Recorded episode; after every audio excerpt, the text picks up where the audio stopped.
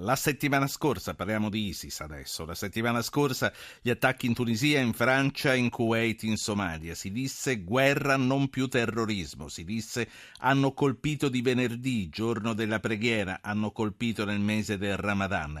Bruno Ballardini, esperto di comunicazione strategica dell'ISIS, autore del libro Il marketing dell'Apocalisse di Baldini e Castoldi, che abbiamo presentato qualche settimana fa. Bentornato, un piacere risentirla, professore. Buonasera voi. C'è veramente la scelta comunicativa, simbolica di determinati momenti nelle azioni dell'ISIS, secondo lei? Quel venerdì della settimana scorsa non è stato un caso?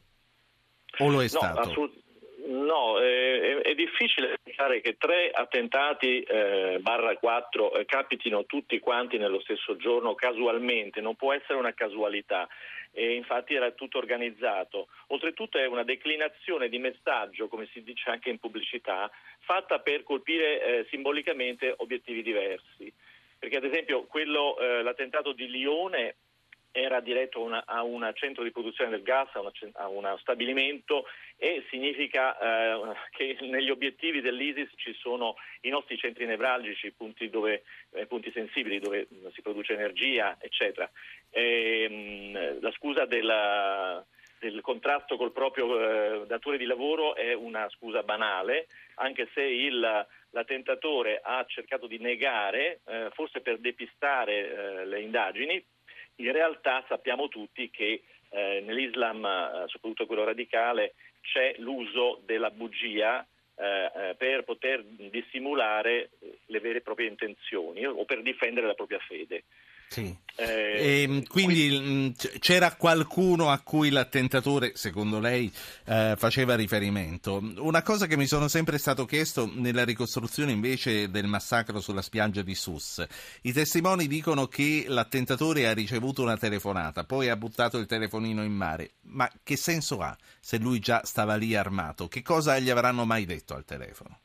Ma eh, diciamo che è possibile che eh, essendo un giovane eh, fighter andasse eh, orientato, andasse guidato sugli obiettivi, o, o probabilmente c'era un'ultima conferma delle, delle sue intenzioni o, o della sua eh, capacità di colpire gli obiettivi e probabilmente eh, lui a un certo punto ha lasciato il, il, il telefonino anche per non lasciare tracce, ma in, eh, in, sostanza questi sono ragazzini, questi ragazzini sono molto pericolosi perché fanno parte della grande massa di fighter che vengono dall'Europa e vanno anche in Siria e sono in quell'età che noi definivamo l'età stupida, eh, cioè quella degli estremismi, 18, tra i 18 e i 24 anni come media. Eh, sì. Ciò non toglie che eh, aderiscano al, al, radicalismo e vengono indottrinati e sono carne da cannone che viene utilizzata Senta. anche per il te. Le, le, introduco due ascoltatori, sono due Paoli, uno chiama dall'Emilia Romagna, l'altro da Udine. Paolo Emiliano, buonasera. Buonasera, no, io volevo solo fare una domanda, perché penso cioè, che da tempo non, non riesco a darmi una risposta. Chi la finanzia l'ISIS? Da dove prendono i soldi perché avere tutta quell'organizzazione comporta dei costi abnormi. Ma lei pensa e che per fare una strage nessuno... sulla spiaggia ci vogliano così tanti soldi? No, però ci vuole la strage sulla spiaggia per reclutare la persona, ci vuole l'indottrinamento, sì, sì, no, no, ci vuole l'addestramento, ci vogliono le armi. Mm, è chiaro, Quindi adesso chi è, finanzia, sì. chi è che gli sì, sì, la domanda è chiara, facciamo rispondere all'esperto. Prima però faccio parlare l'altro Paolo da Udine. Buonasera Paolo. Buonasera Ruggero, grazie per l'ospitalità. Eh, volevo solo intervenire a proposito di, di mettendolo un momentino sull'argomento storico. No? Siccome l'ISIS eh, si sta comportando più o meno come si è comportata eh, la Germania nazista nella prima dello scoppio della seconda guerra mondiale, eh, volevo dire che nel 19 c'è stata la Lega delle Nazioni che poi è decaduta proprio a causa di questo scoppio, di, di questa guerra. Poi eh, si, formata, eh, si, sono formate le Nazioni Unite. Le Nazioni Unite, ora come ora, in realtà non hanno un grande appoggio perché diciamo che non funzionano come dovrebbero, almeno questa è la mia opinione. Però diciamo pure che eh, bisogna che si rendano conto i governanti che se non gli danno la, l'autorità adeguata, questa non può operare e quindi sì. non può mettere le cose a posto. Questa è la mia opinione. Grazie, grazie a lei Paolo. Allora, eh, Bruno Ballardini, due questioni. Uno è quella che ritorna sempre, ha avuto mille risposte, ma lo ripetiamo anche questa sera al nostro amico Paolo che ha chiamato dall'Emilia Romagna. Chi li finanzia? Poi c'è questo ragionamento sulle Nazioni Unite e sulla reale capacità barra volontà di intervento. Ah, dunque, eh, il finanziamento è stato detto più volte, ha più fonti. Eh, prima di tutto eh, non bisogna mai dimenticare che quando l'ISIS è entrato a Mosul ha scassinato, ha depredato la banca centrale dell'Iraq e ha portato via 429 milioni di dollari. Eh, poi c'è il petrolio di contrabbando che viene venduto, ahimè, anche eh, si dice ad, ad alcuni paesi europei. Eh, poi c'è eh, i rapimenti, poi ci sono le tangenti ai contadini perché loro chiedono il pizzo, chiedono il pizzo perfino ai cristiani eh, per uh, permettergli di mantenere la loro fede, devono pagare oppure se non accettano eh, non, e non si vogliono nemmeno convertire vengono uccisi, quindi molto, più, molto spesso pagano.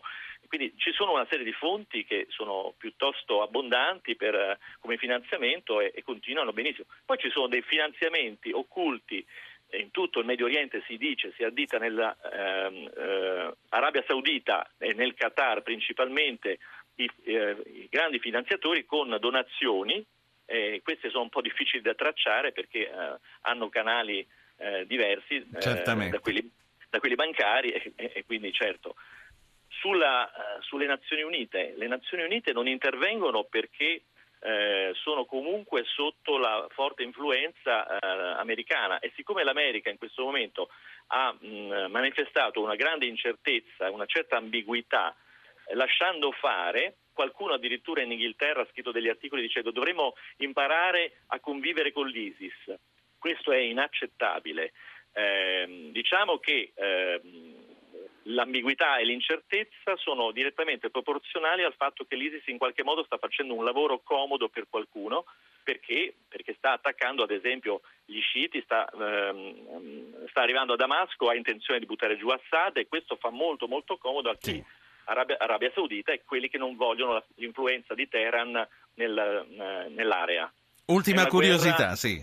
Eh, ultima curiosità e poi eh, la saluto, sempre dal punto di vista comunicativo, perché questo è il suo campo. Ci spiega la differenza tra i termini Daesh e ISIS, che ci vengono dati praticamente come termini omonimi, ma che si usano volendo dire una cosa oppure un'altra?